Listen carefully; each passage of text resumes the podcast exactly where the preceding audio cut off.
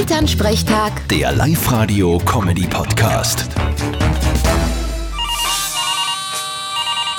Hallo Mama. Grüß dich, Martin. Stell dir vor, jetzt sind sie draufgekommen, dass bei Leuten, die gerade gestorben sind, das Hirn trotzdem nur eine Zeit lang aktiv ist. Gespenstisch ist das. Aha. Naja, das bringt halt nix. Na eh, aber interessant ist das schon. Ich kenn sie ja umgekehrt. Wie meinst du denn das? Naja, ich kenn einige Leute, die leben, haben aber keinerlei Hirnaktivität. ja, solche kenne ich auch.